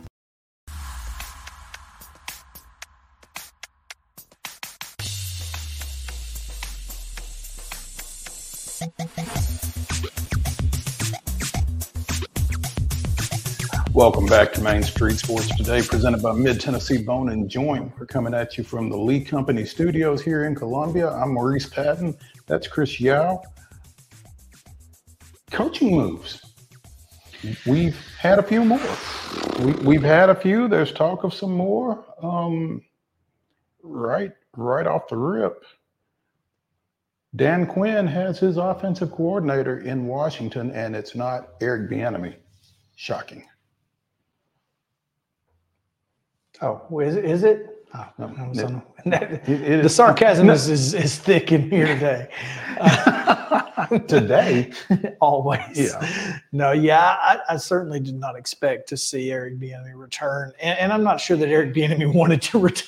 I think that's the thing. Well, what's funny though is as you if you looked at Twitter, X, whatever you care to call it these days, why didn't Eric Bieniemy get the offensive coordinator job at Washington? Well, one, he probably didn't want it.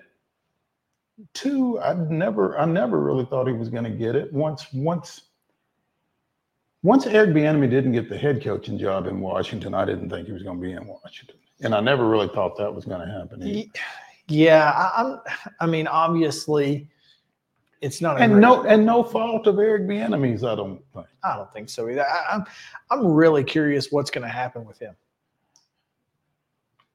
because it's not like there are a lot of offensive coordinator jobs open. I'm not sure that there are any. I, I mean, I assume maybe Carolina. I don't. But yeah, do you want that one? I mean, eh, the Bad jobs. worse? The jobs that are open, which uh, and has Mike Macdonald hired someone yet in Seattle? That may be an option and would be a decent one, I think. Uh, I think Geno Smith's game translates similarly to what Patrick Mahomes is able to do, and the way they play may be similar. I, he's going to get a job if he wants one.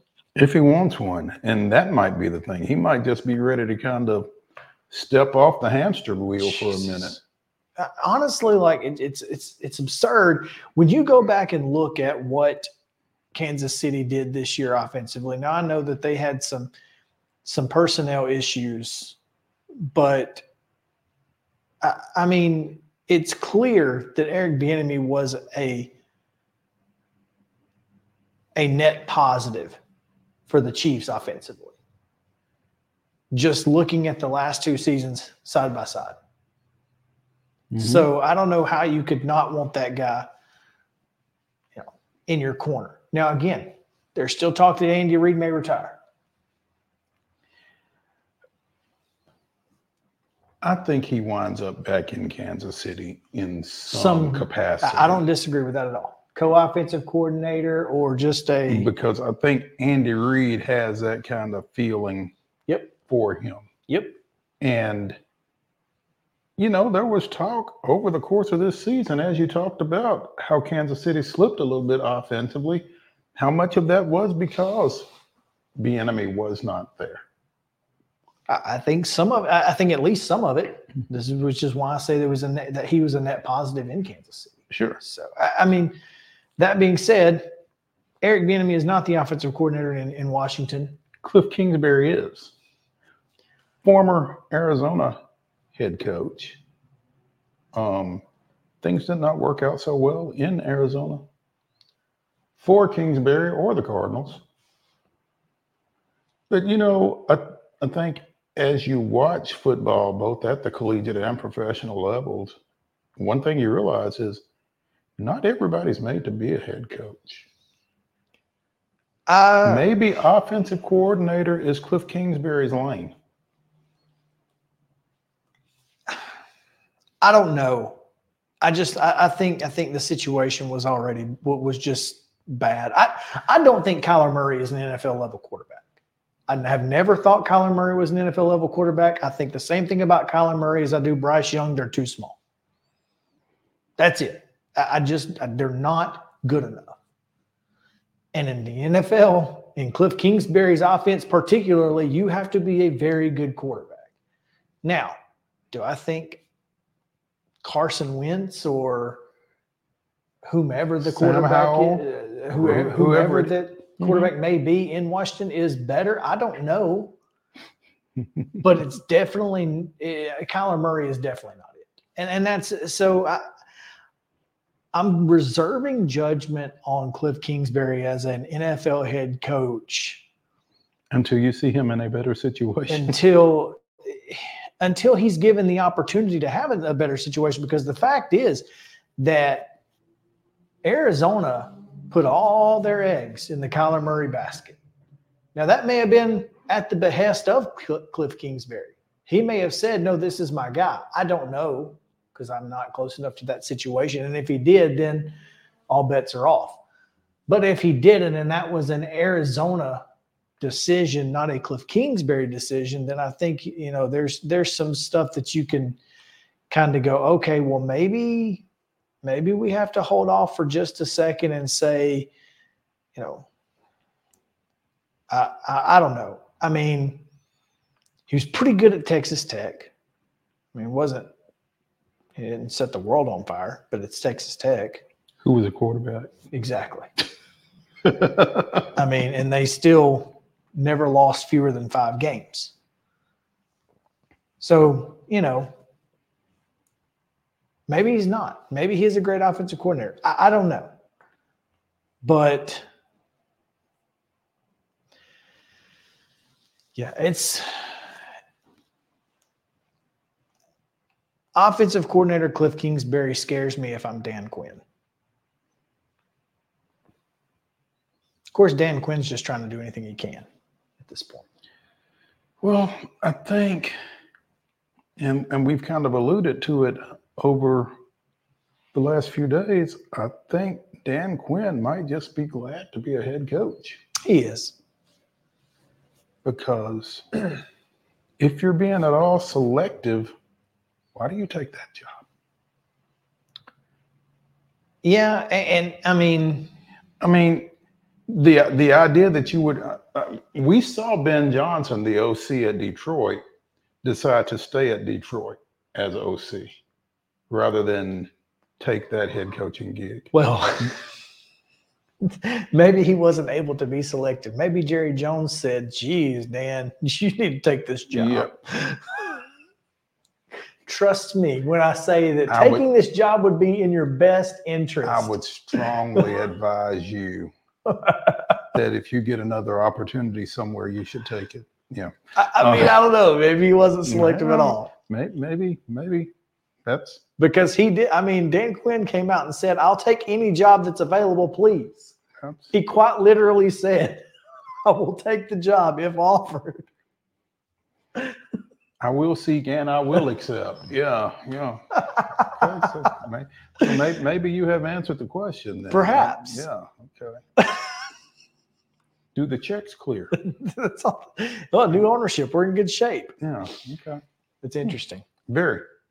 but yeah, I, I you know I think it's I think it's going to be a a really unique situation when you have a guy who is a offensive minded guy who's been a head coach, a defensive minded guy who is the head coach. Perhaps there's a way for them to just kind of have that symbiotic, you know, co-head coach almost, you know, relationship. Or maybe it runs off in a ditch. Or perhaps it runs off in a ditch because Cliff Kingsbury's like, dude, I've done this too. Dan Quinn, I coached in the Super Bowl. You got, you blew a 30, a 28 to 30 lead. 25 point lead. You blew a 25 point lead. Shut up. So you're saying this could be Harsin Mason North? It could be. And that didn't work out so well for anybody. Except Derek Mason. Well, I mean, eventually. he, he ended up, yeah, it, it took him a while to get back, but you know, he had to go to Stillwater to get there. and I'm not sure that's where anybody wants to go. Was it really worth it? I mean, Kingsbury ends up back up in Stillwater. He's he's he's not going to be happy. So Well, he's been in Lubbock. How much worse can Stillwater be? exactly. Oh man, Um, Bill O'Brien apparently is in the news. Yeah, Bill And- O'Brien. And, and Yeah. and, and and it doesn't have anything to do with Jalen Milroe. Well, unless Jalen Milroe is going to be looking for a new home in the next four weeks. I don't think he'll be playing for Bill O'Brien no matter what, though. No, uh, unless he wants to go play receiver, I guess. I don't know. You're going from quarterback at Alabama in the college football playoff to receiver at Boston College. I mean, maybe. Mm, I think there's plenty of places Jalen Milroe could go without that. but Bill O'Brien apparently headed to Boston, Is he? shipping off to Boston. Like, is that is it done now? I don't know that it's done, but that seems to be that's everything I'm seeing when I type in Bill O'Brien. Yeah, I mean, I'm with you. Like, I just didn't know if it was, if it, if if I had just missed that it was actually No, done. I don't think it's done. It's close, is the way it's being characterized. likely to become. Yeah.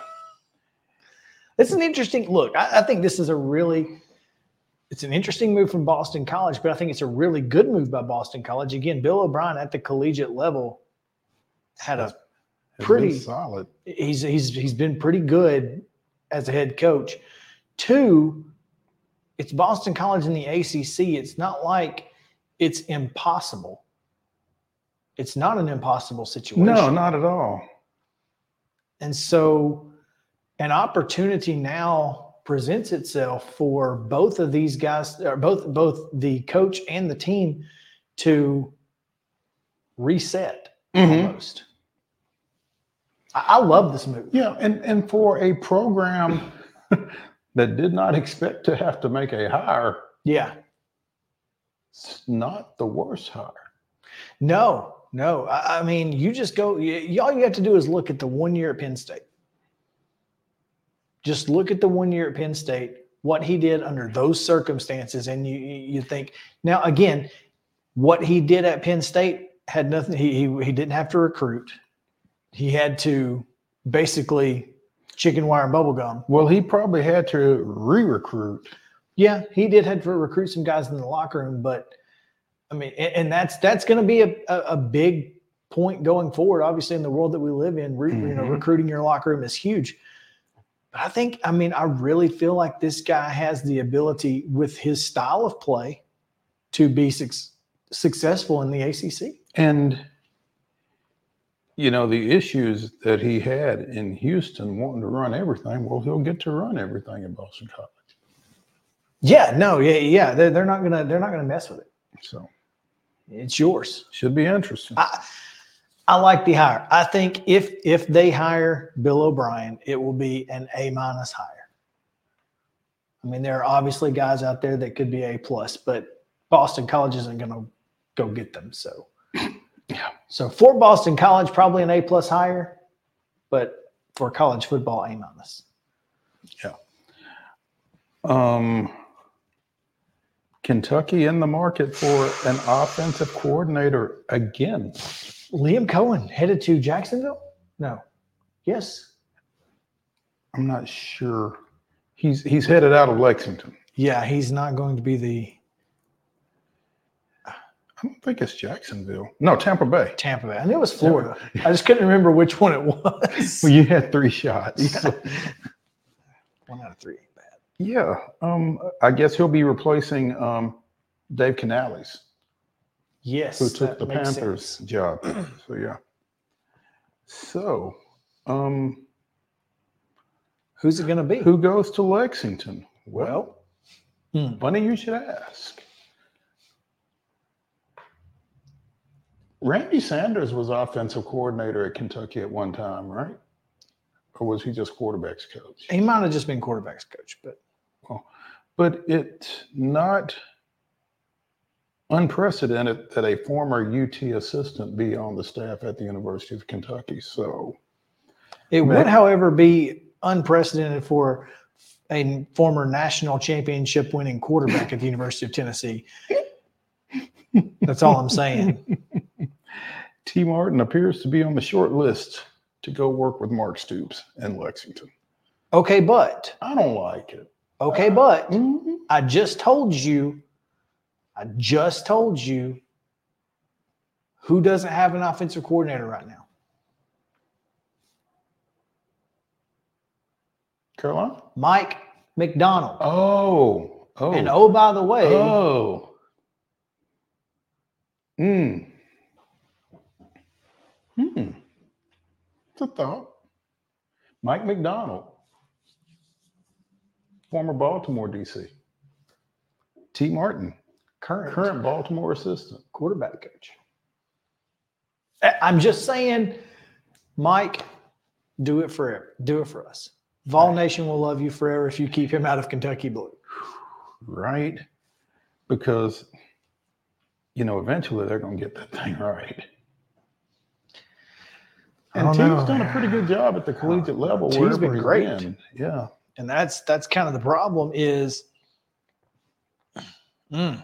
I don't Mm. know, man. I, I don't I don't want to see T Martin as offensive coordinator anywhere but the University of Tennessee if he was to ever become an offensive coordinator at the college level. Mhm. I think he does have the ability to. I think he's going to end up being a candidate, if not the choice, in Seattle for Mike Macdonald.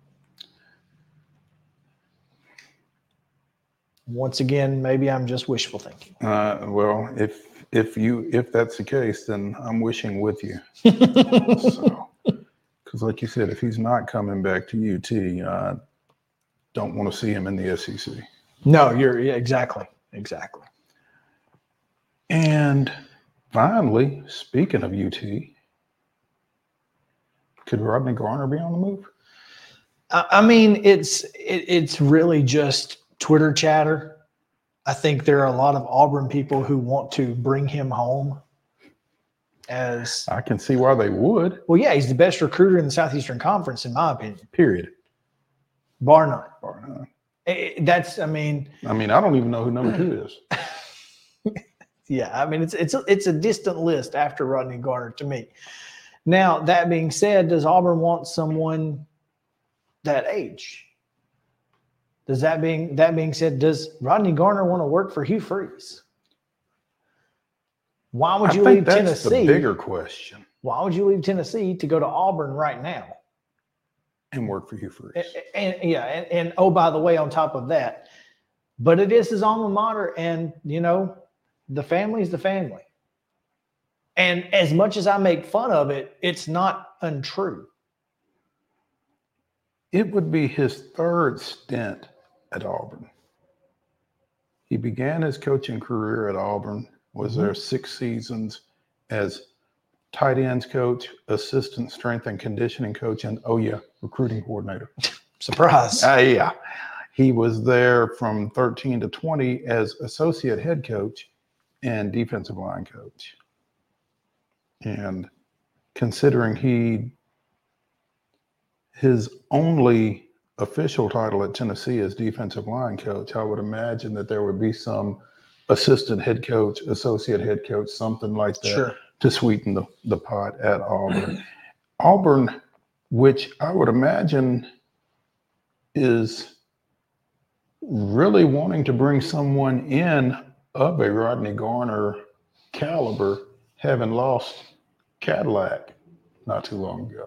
Yeah, I I mean, I think there we know that Hugh Freeze has been a really good recruiter in college football. We do not know that Hugh Freeze has been a really good recruiter in this era of college football. Mm-hmm. And take from that whatever you would like. I'm not sure. I'm curious if Hugh Freeze realizes that he can't do this on his own the way that he is used to doing it. Perhaps he has had a light bulb go off, come to some realization that it's a lot harder today than it has been in the past. Mm-hmm. And so, you know, if that's the case and you're going to go after somebody, they're, I mean, great move by Hugh Freeze. Oh, I mean, a no brainer. But I don't know I can't see it. what what about this makes this an attractive situation for Rodney. For Rodney Garner. I, nothing. Not nothing. None of it makes sense for Rodney Garner outside of it's Auburn. If he wants to finish his career there, whatever. I'm not sure.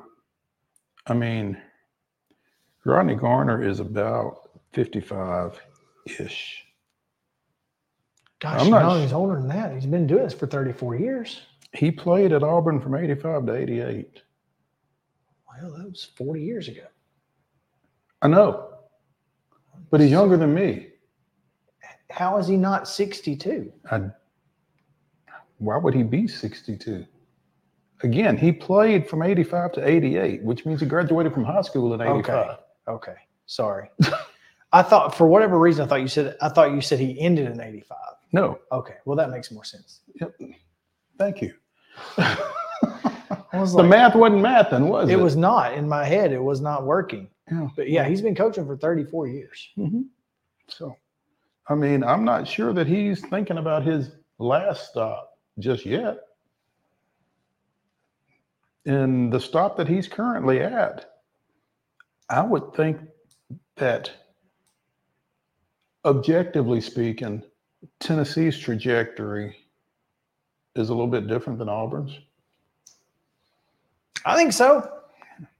I think Tennessee is definitely on the upswing and Auburn is not. So let's talk some things to see. Yeah. Some things to keep an eye on. No doubt. Here over the next few weeks. And speaking of keeping an eye on things, college football playoff again goes to 12 teams the next time it takes place. How's that going to work?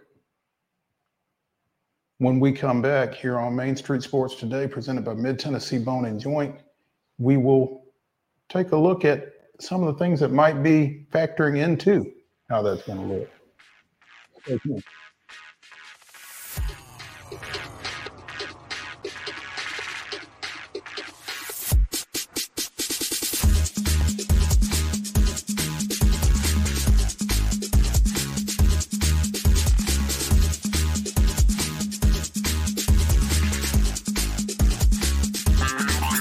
This is Chris Yao with Main Street Sports Today. Every show, Mo Patton and I welcome friends from all across the sports landscape, from high school coaches and reporters to national, college, and pro sports personalities. You never know who might stop by for a chat. She's on Thinking Out Loud, presented by Regions, and Out of Pocket with Alyssa Lang. It is, in fact, Alyssa, Alyssa Lang. Lang. I'm a little nervous. I'm going to lower the bar for guests now. Oh, I'm no. like, apologies in advance. It sounds like SEC Commissioner Greg Sankey. You got that radio voice. I going. do. It's a good sounding Thanks for radio too. As do we. and then here's the other thing. You guys, you're spot on with the name. Everybody wants to be on Main Street. Everybody wants to be on Main Street. So And we reach every main street in Middle Tennessee, Coach. Yeah, that's it. So Perfect. when you are on Main Street and you are moving, you gotta love it. Like you're moving. I was impressed. I'm glad someone.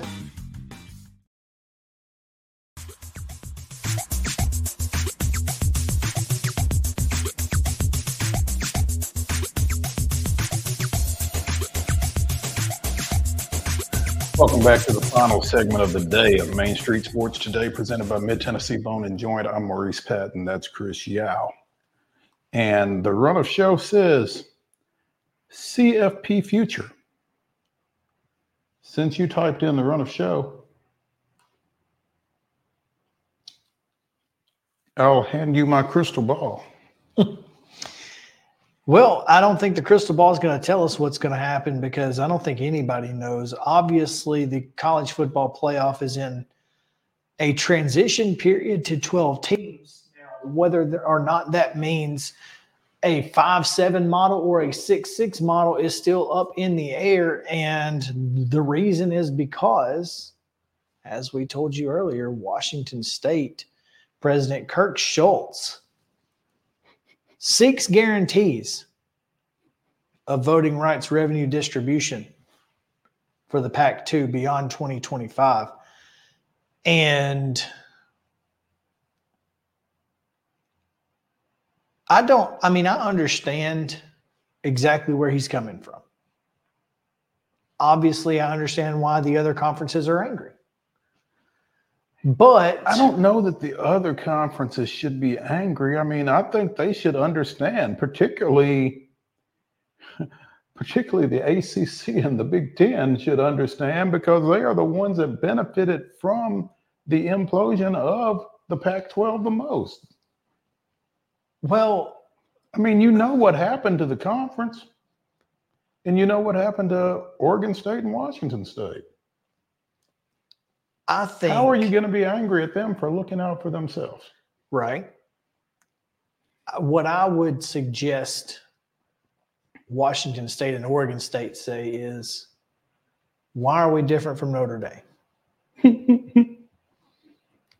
Of course, there's a, no, There's a there's a million answers to that question. There's but there's a big difference. I don't. I mean, there's obviously Notre Dame has a lot different track record, but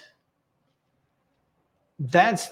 I mean, if if it's the Power Five or Power Four and Notre Dame, well, I mean, again, the Pac two one is still in a still a conference at least for two more years. If if the college football playoff does not give them some sort of assurances, how can they rebuild the Pac-12? Mm-hmm. Right. If they're not willing to give them those assurances, well, then they don't get anything they want for the next two years because Kirk Schulz is going to rightfully say no. He's going to obstruct everything until he gets Something. what he wants. Yeah. And so, you know, that's and deservedly so. That's kind of the, the you know they're they're really playing a game of chicken right now. If if I'm the G5, I love this. Hmm. Because the Pac 12 can't, or the Pac 2 doesn't get that auto bid because they only have two, two members. You have to have eight. but the 6 6 model stays in place, which means two G5 teams get auto bids. And so they're playing both sides of this coin here, hoping that Schulz continues while also voting against Schulz to save face with so that they don't they don't upset the powers that Mhm. be. So they're, they're playing both sides of the fence. Absolutely. So they're they're they're hanging out with Kurt at the bar, saying, "Yeah, dude, keep doing you," and then, like you said, voting against him in the meeting room. because you still got to save face with the guys who after 2025 will be buttering your bread. Mm-hmm. I still think the G5 should leverage that top eight seed. Oh, absolutely. But I don't think any, I don't think, and I know that if we're saying this, somebody else has to, but I've not seen anybody else think that this was even like, do we need to get Judy MacLeod on the phone? Has anybody else thought, hey, this might be a negotiating tactic for us? I'm just saying, I don't know if any G5s have mentioned it in the college football playoff rooms, but I've not seen it mentioned anywhere, anywhere else. Anything that you're reading, yeah. Nobody who covers group of fives is saying this. And it makes perfectly good sense. It really does. And so, because I mean, if you are a G5, why why should you have to? If you're the best G5, why shouldn't you be able to host a game in that round? you should, I I mean, you shouldn't be automatically relegated to 12, Mm-hmm. is the point. That's, you know, and, and I feel like in most cases, that's what's going what to happen. mhm, if, if despite, if it's not already in place. despite the history. Mhm. That being said, if if the five seven model does eventually pass, then you're kind of stuck. With the power four and one G5 One G five and then seven seven at at large. larges, I still think that's which will to, all be power fives. I still think that's going to end up happening. I just don't know how we get there. I don't know if, because here's the thing if the college football playoff says, okay, well, if you can build your conference and you can get back to 10 or 12 teams, or at least eight, then we will we will assure you hold a spot for you. this you know for this number of this this payout. Hmm because i'm not sure what the risk is to the college football playoff if they do it well then it is what it is i mean the only risk is you're going to get one less big 10 acc sec team in Right. and I'm not even sure the ACC belongs in that. Is Uh, Is we one less Big Ten or SEC team? That's the risk. And by 2026, man, I didn't be no Big Ten SEC to deal with.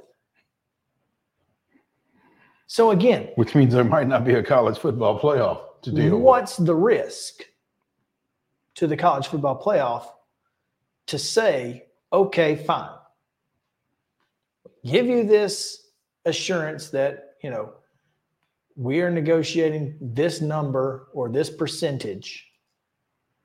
Maybe it's a little less than what the Power Fours are getting, but it's still a little more than what the other G5s are getting in order to entice other G5s to come in for payouts. I'm looking at the CBS sports story on this topic, and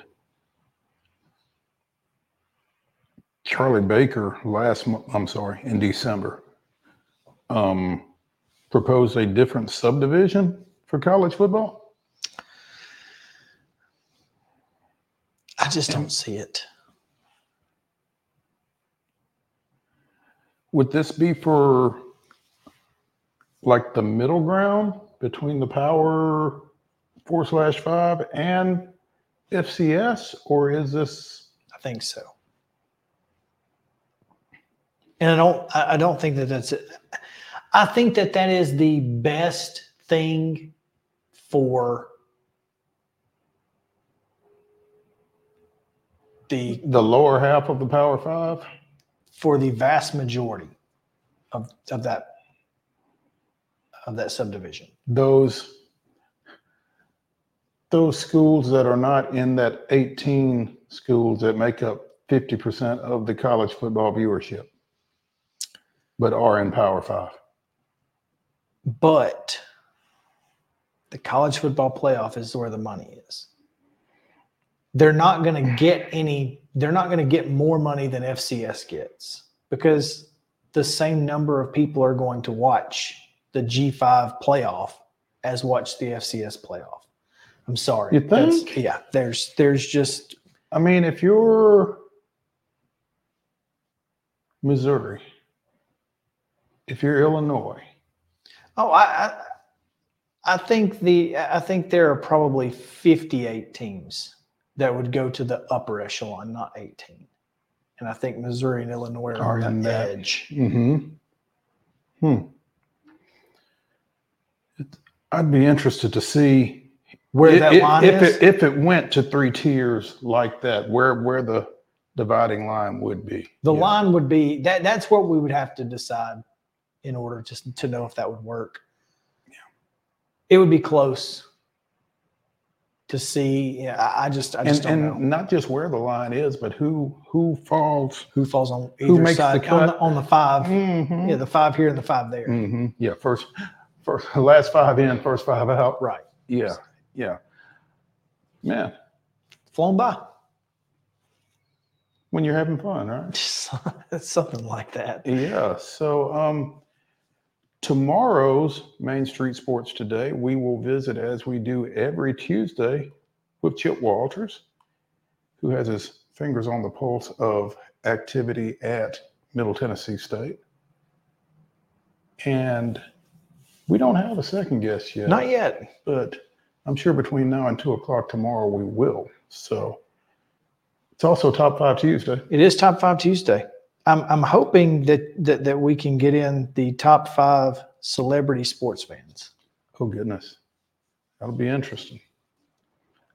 Come back tomorrow at two o'clock and see what we do come up with here on Main Street Sports Today, presented by Mid Tennessee Bone and Joint. We'll see you then.